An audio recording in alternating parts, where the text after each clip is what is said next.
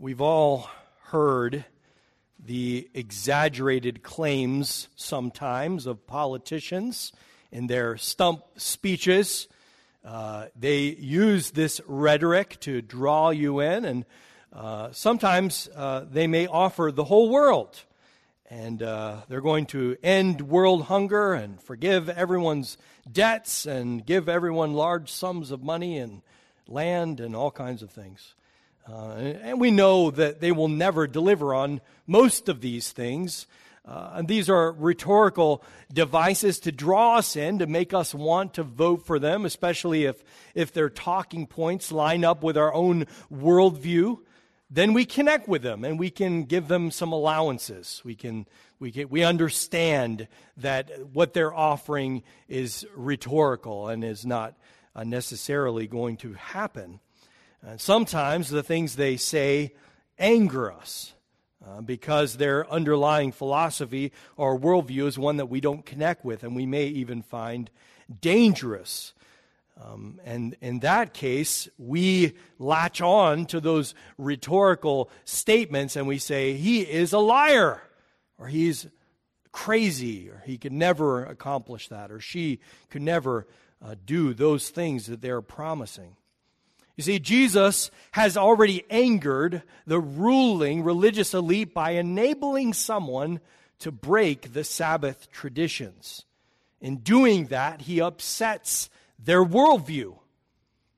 In the rest of chapter 5, Jesus uses that opportunity to justify his behavior of healing a man who was lame for 38 years on the Sabbath. And he does this by claiming to be equal with God, or at least saying statements that are seen to be claims to be equal with God. And this just inflames their a- anger and it makes the matters all that much more worse. What does Jesus mean when he says, My Father is working until now and I am working?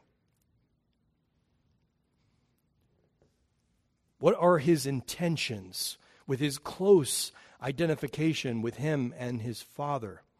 And these questions are of the utmost significance because they decide if Christianity is valid or has no basis. Is Jesus a liar? Or is he crazy? Or is he Lord? And is what he says truthful?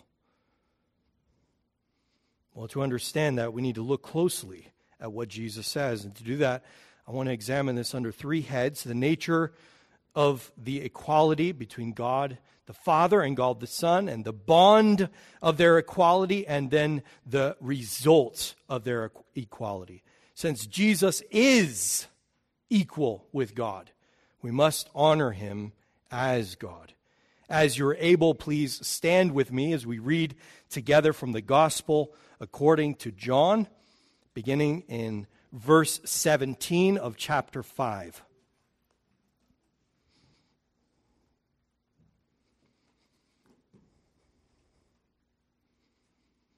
But Jesus answered them, My Father is working until now, and I am working. This was why the Jews were seeking all the more to kill him, because not only was he breaking the Sabbath, but he was even calling God his own Father making himself equal with God. So Jesus said to them, Truly, truly, I say to you, the Son can do nothing of his own accord, but only what he sees the Father doing. For whatever the Father does, that the Son does likewise. For the Father loves the Son and shows him all that he himself is doing. And greater works than these will he show him, so that you may marvel. For as the Father raises the dead and gives them life, so also the Son gives life to whom he will. For the Father judges no one, but has given all judgment to the Son, that all may honor the Son, just as they honor the Father. Whoever does not honor the Son does not honor the Father who sent him. This is the word of the Lord. Let's pray together.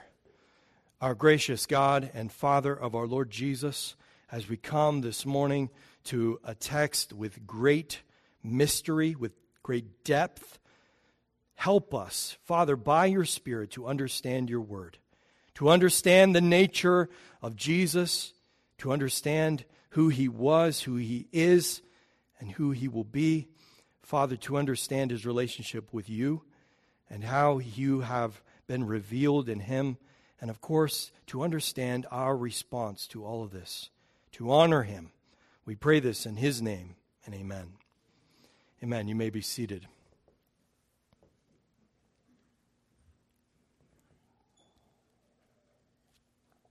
This episode of healing the paralytic on the Sabbath and the discourse that follows sets the stage for the rest of the gospel.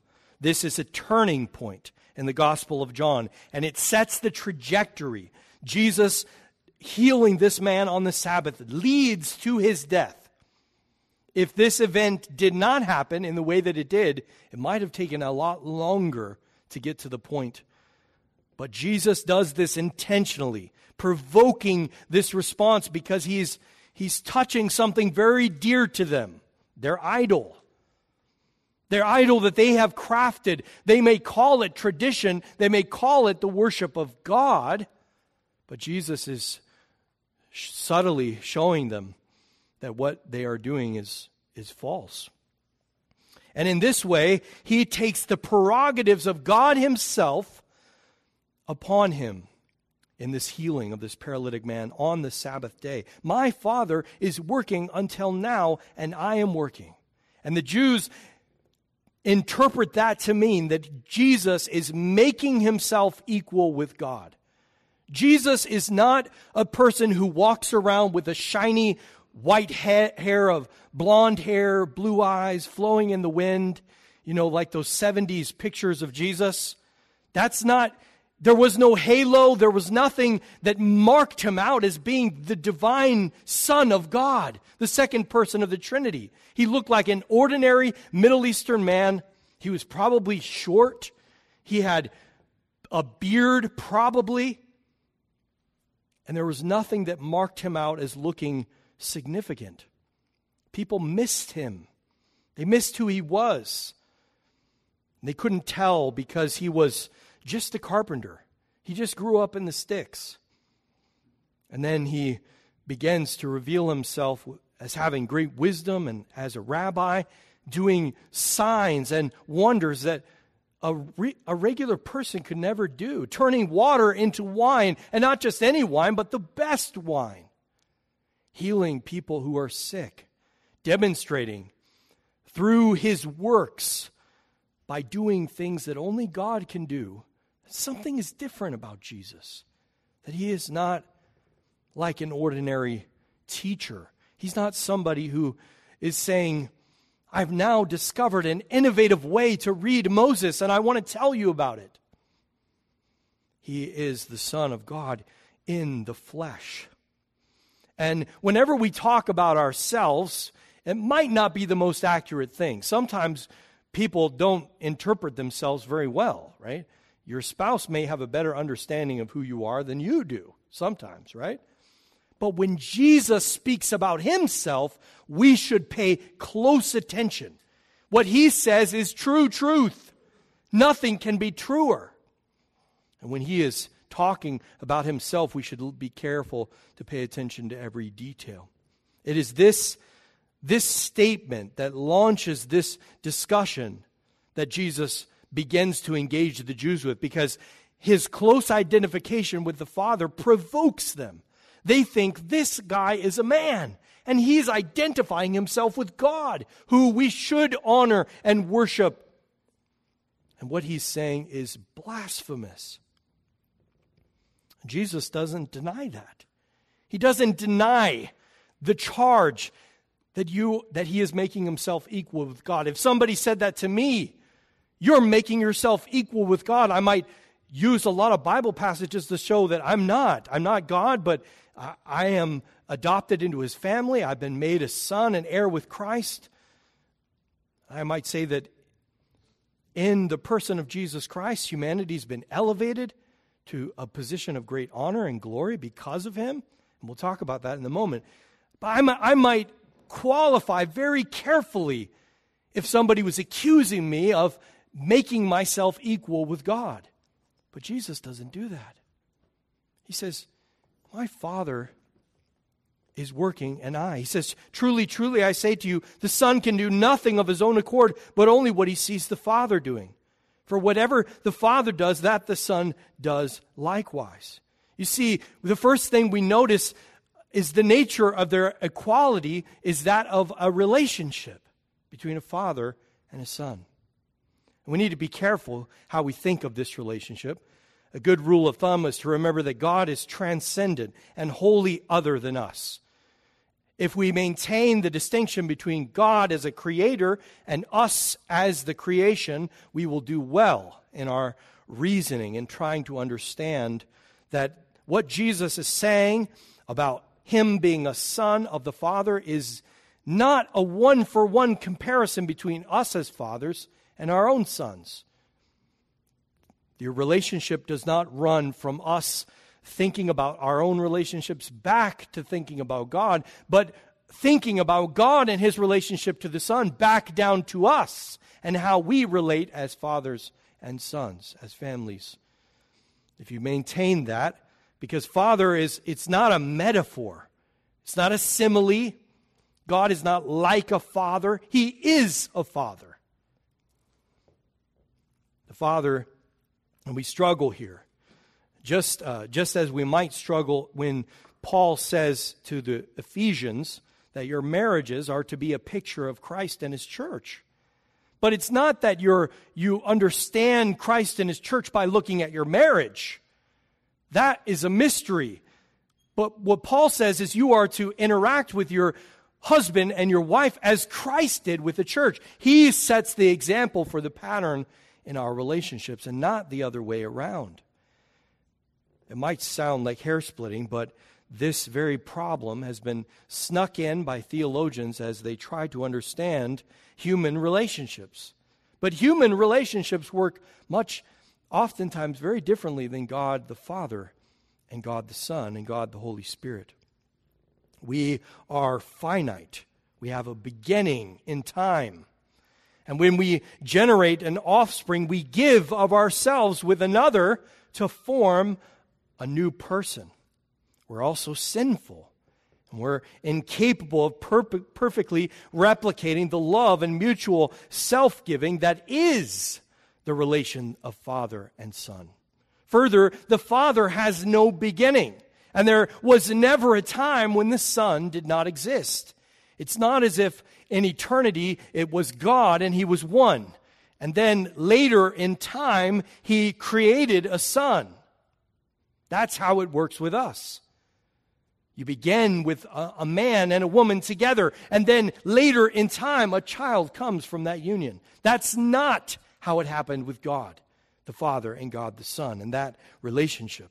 The Father is called Father because of he has a Son who is eternally born, eternally generated.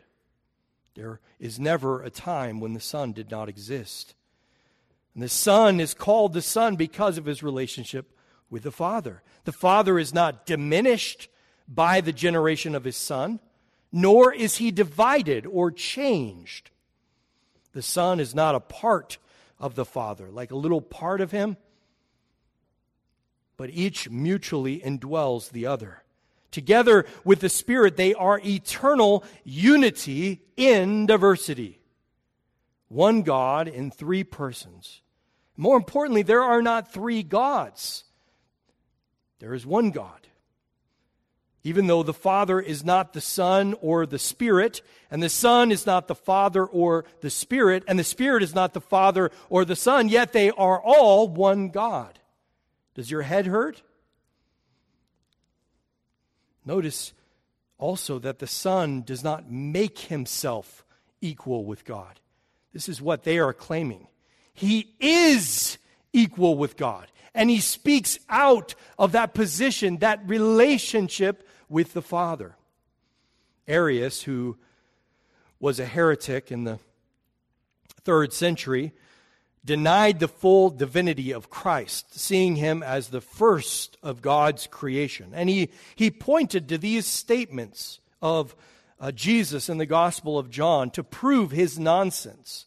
But we are to hear in these statements not as uh, describing something about the relationship between Jesus and God the Father in eternity past, but how Jesus relates to the Father in his work of redemption as a Savior. When he came and took on flesh, he responds differently than he did in his relationship to the Father before he took on flesh. Calvin says this. He says, For the discourse does not relate to the simple divinity of Christ.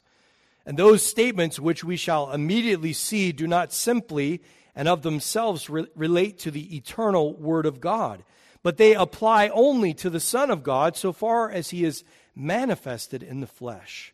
Jesus is talking about his relationship to the Father now that he is on earth and has taken on flesh. He says, I, I can do nothing of my own accord. Does that make Jesus less than God the Father? No, it does not. It does not make him less than at all. It does not diminish the divinity of Jesus at all. But in his relationship of coming as a redeemer to save his people, he humbles himself in obedience to the Father's plan. The Father is the giver, giving the Son, and the Son is the present that we receive, given by the Spirit and the Father. For the Father, uh, the Son does nothing that the Father does not do. You see in this that Jesus, the Son of God, manifests the Father to the world. We cannot see God the Father. He is a spirit. He does not have a body like men, as our catechism teaches us. And Jesus is working. He does what he sees. And, and according to verse 30, what he also hears the Father doing. The authority he has is that of the Father. And the point is, as one commentator said, it is impossible for the Son to take independent, self determined action that would set him over against the Father as another God. For all the Son does, he, do, he does both coincident with and coextensive with all that the Father does.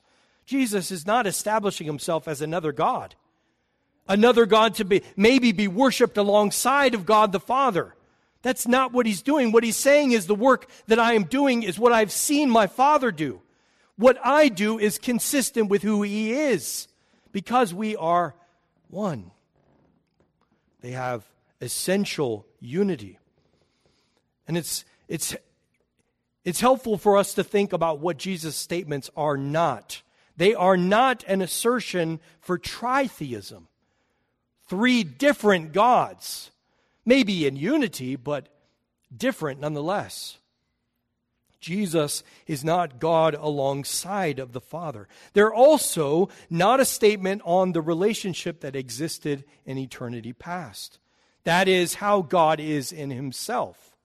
But they refer to his uh, relationship with God the Father and God the Son in his work of redemption. And this is important because there has been many debates lately, especially within the past several years, among those who favor a complementarian view of marriage, where the husband and the wife are, are made with roles that complement each other. They're not the same, they're unique, and they're, each of their roles complement and uh, serve the purposes that God gave. Well, some who believe that, that hold that view, have tried to find reasons for it in the relationship between God and the Father, or God the Son and God the Father. The Father gives commands and the Son obeys them. Is that true of the Father and the Son relationship before Jesus came to earth?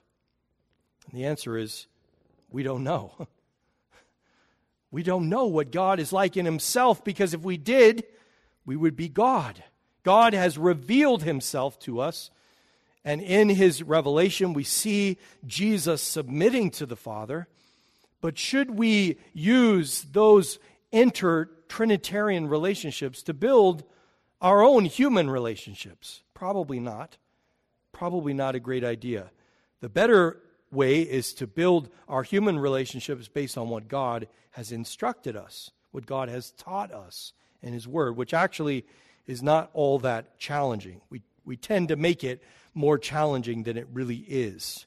But it's important for us to, to recognize in these statements, Jesus is not trying to develop the relationship between men and women.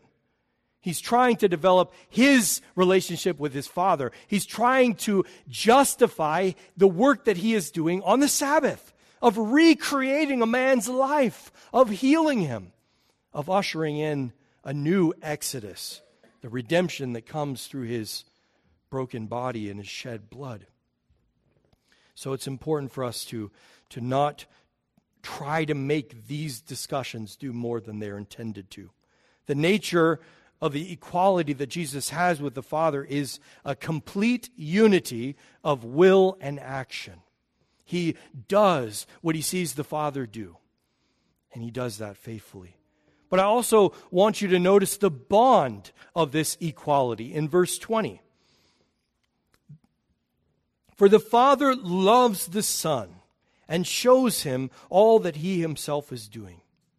The Father loves the Son. In his epistle, John says, God is love. And John, in the, his epistle, is showing that the greatest act of love was sending of the Son by the Father to die for undeserving sinners. And it's worth reading what he talks about because we often miss the statement that God is love. We misunderstand what, what that means. John says in 1 John 4 8, anyone who does not love God does not know God because God is love. In this, the love of God was made manifest among us, that God sent his only Son into the world so that we might live through him. And this is love. Not that we have loved God, but that he loved us and sent his Son to be the propitiation for our sins. Beloved, if God so loved us, we also ought to love one another. Paul uses the same line of argument to exemplify this great characteristic of love that is in God. He says in Romans 5 6, For while we were still weak, at the right time Christ died for the ungodly. For one will scarcely die for a righteous person, though perhaps for a good person one would dare even to die. But God shows his love for us, in that while we were still sinners, Christ died for us. God can so show such love, such love as to give his only begotten Son because he is love. We must remember that because God is a simple being, he doesn't have parts or passions. It's not like part of God is holy, part of God is just, part of God is truthful. God is all of his attributes, eternally and infinitely so. He is eternally and infinitely holy. He is eternally and infinitely loving. He is his attributes completely, like a diamond. It's one diamond, but it has different facets, and each radiate a different image of that one diamond. But contrary to other religions that are polytheistic or or monistic like Islam, for God to be love, he must exist in a relationship with someone else. C.S. Lewis once said in, in Mere Christianity, he said, All sorts of people are fond of repeating the Christian statement that God is love. But they seem not to notice that the words God is love have no real meaning unless God contains at least two persons. Love is something that one person has for another person. If God was a single person, then before the world was made, he was not love. Did God become loving when he made the world and then he has something to love? Well, that's true of a lot of polytheism, right? But it often goes very badly when you make creation uh, something that the gods, let's say, had to do, right? Often you read in, um, in the, the uh, Babylonian epic of Gilgamesh, which has a, a creation story and a flood story like our own, and, and some of the stories from Babylon uh, that have creation stories, the gods create because they have something lacking or they don't want to work. They want the gods, they want the people to service them, to worship them. They need the creation in some way. And if you study Islam, you'll know that Allah is not loving. He demands obedience. He does not exist in a relationship with anyone else. He gives commands and he expects obedience. Now, you, you may counter and say, well, it seems like God made the world because he n- needs to love. That does describe those worldviews that I talked about. In fact, in, in the Enuma Elish asserts that Marduk would create man so that man can service the gods. Man was made so that we can work for the gods. And you, if you've read Greek mythology, you know it just runs amok. It goes bad because, one, you are presented with a God that lacks something. Our God is perfect in community, existing from all of eternity. Before he even made the world, he was love because he existed in a community of three loving persons devoted wholly to each other. He did not have a need or a lack that caused him to create the world. In fact, you can say better that it was out of the overflow of his love that he created the world. He exists in a reciprocal relation of persons. Father loving the Son, Son loving the Father, Spirit loving Father and Son.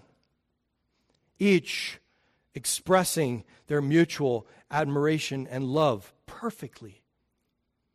And their disputes against the Arians, the early church fathers, articulated this idea of mutual indwelling. They called it perichoresis, it was like a dance.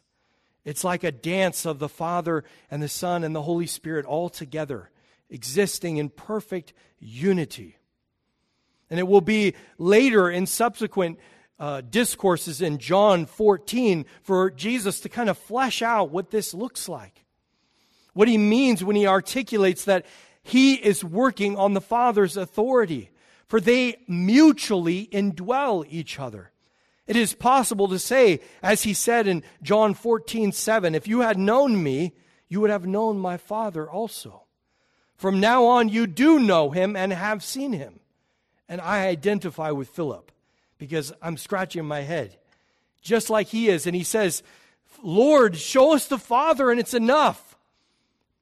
And, and Jesus said to him, Have I been with you so long, and you still do not know me, Philip? Whoever has seen me has seen the Father. How can you say, Show us the Father? Do you not believe that I am in the Father and the Father is in me? The words that I say to you, I do not speak on my own authority, but the Father who dwells in me does his works. There is a diversity of persons and their unique missions, even at the same time as they have essential unity and each can be said to be present in the work of the other. That is the bond of love. That is the bond of their equality. It's love. But what's the result of their equality? Of course, the work that Jesus had already done by healing the man who had been lame for 38 years. Jesus can do that not because he has a close relationship with the man upstairs and he can ask for favors whenever he wants. That's not what Jesus is articulating. But because he is God in himself, God in flesh. For God the Son, the second person of the Trinity, came to earth and he took on flesh so that he could reveal the Father to us. And Jesus does the work that only God can do because he is God. What then are, are these greater works that Jesus will do that will cause us to marvel? Verse 20. Remember, Jesus is dealing with opponents. He's not speaking to his disciples per se. He's speaking to those who are rejecting him, those who are his own people, who he came to redeem, to save, and they rejected him. He's speaking to them. And that's important for this context. His own people don't believe, but the signs that he is doing are all meant to point to that manifestation of the Father so that they would believe. Remember why John is writing. So that they would believe that Jesus is the Son of God, and, and by believing, they might have life eternal. The result of their equality is the authority to do things that may, will make people marvel. Not because Jesus is a cheap magician, but for two reasons to render those without excuse who do not believe, and to draw out faith in those who do. Part of it is to harden their hearts. How can you see the works that I have done and not see God? How can you see life restored to somebody and not see that as the creative work of God? How can you reject a person who came and did good? How can you murder him? All of Jesus' works serve as a testimony against those people who rejected him, rendering them without excuse. You have no excuse. You saw everything he did. You heard everything he said. How can you reject him? But it's also to draw out faith in those who do believe in him. We see the works and we marvel. That's God in the flesh. Jesus is God Himself, and He reveals perfectly the Father. That authority He was given from the Father is to give and take life, to give life, to raise the dead, to take life, to render judgment. We're not going to talk a lot about judgment today because we're going to spend next week talking about the power that Jesus has been given by the Father to judge the world. But notice that within just a few chapters, in chapter 11, Jesus calls Lazarus out of the grave. He says, Lazarus, come out. And it's a beautiful picture of that recreative power of Jesus Christ. The same recreative power that he speaks over each one of his people in time when he calls them to himself when he speaks that word saying, Rise out of your grave, and he gives you a new heart. That's the same miracle that he's doing to Lazarus. Have you ever thought about that? Some people scratch their heads and they say, Why don't we have miracles anymore? Have you ever seen when God takes a sinner like me and transforms him? Nothing is more miraculous than that than taking away his heart of stone and giving him a heart of flesh so that he responds to God in faith. But the power to give life is something only God can do. It's, and it's matched only by his ability to take it away. So, what is the ret- intended response? That Jesus is equal with his Father, that he's been given all authority how should we respond? Notice in verse 23 that all may honor the Son just as they honor the Father. Whoever does not honor the Son does not honor the Father who sent him. Honor is given to someone as a sign of respect and to show your deference to them. But with God, honor is a term of worship. The Jews rightly honored God. He is the creator and the one who redeemed them from slavery in Egypt in the Exodus. But they would never give that same honor to a man. That's blasphemous. But the equality that Jesus has with his Father entitles him to that honor because they are one.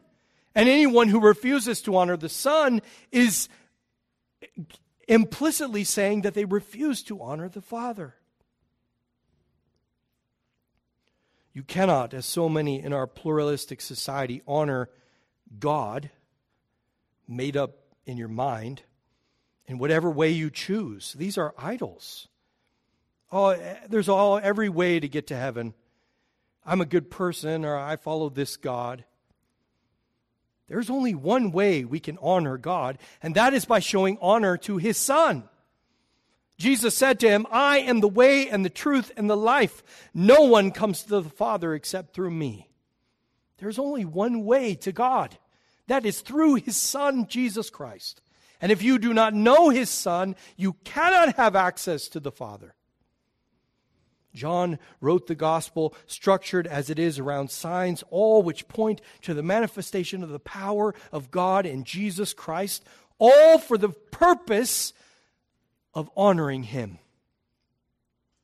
But what honors the Son most? It's really almost too good to be true. It's not money, it's not a title, it's not just it's not making Jesus president or naming your child after him. It's something much simpler than that. It's faith. Nothing honors the Son, and therefore nothing honors the Father more than believing that Jesus is the Son of God, who has all authority to give and take life. Luther, in his Freedom of a Christian, said, For no honor is equal to attributing truthfulness and righteousness to someone, which is how we honor the one in whom we trust. Can we ascribe to anyone anything greater than truthfulness, righteousness, and absolutely perfect goodness? Conversely, the greatest contempt is to suspect or to accuse someone publicly of being, in our opinion, a liar and wicked, which we do when we do not trust a person. So when the soul firmly believes the God who promises, it regards God as true and righteous. Nothing can show God greater respect. This is the highest worship of God, to bestow on God truthfulness and righteousness and whatever else ought to be ascribed to the one in whom a person trusts. End quote. You can't honor somebody if you don't believe them if you think that what they are saying is a lie, how would you be honoring them? Jesus is either a liar and therefore blasphemes by making himself equal with God, or he's a lunatic and his ravings should be disregarded as coming from a madman. Alternately, he is one who said who he is, who he says he is. He is equal with the Father, and therefore he is to be honored as such, hailing him as Lord. Amen? Amen. Amen. Let's pray together. Father, words are not enough to plumb the depths of the mystery of the equality that Jesus here expresses with you, his Father. We marvel, Father as we consider that you sent your Son, fully God, to take on flesh and to dwell among us, to take on not just a human body, but to take on himself the sins of his people, to suffer and to die for us. Father, we know that the only response to his message is honor is to ascribe truthfulness to Jesus and his words, his person and his work, to believe that he is the Lord and that what he says is true. And to doubt, to see in this lies, the ravings of a madman, is the greatest act of dishonor that anyone could ever do to Jesus. May you change our hearts so that we respond to ascribe truthfulness to Jesus Christ. For we pray this in his name. Amen.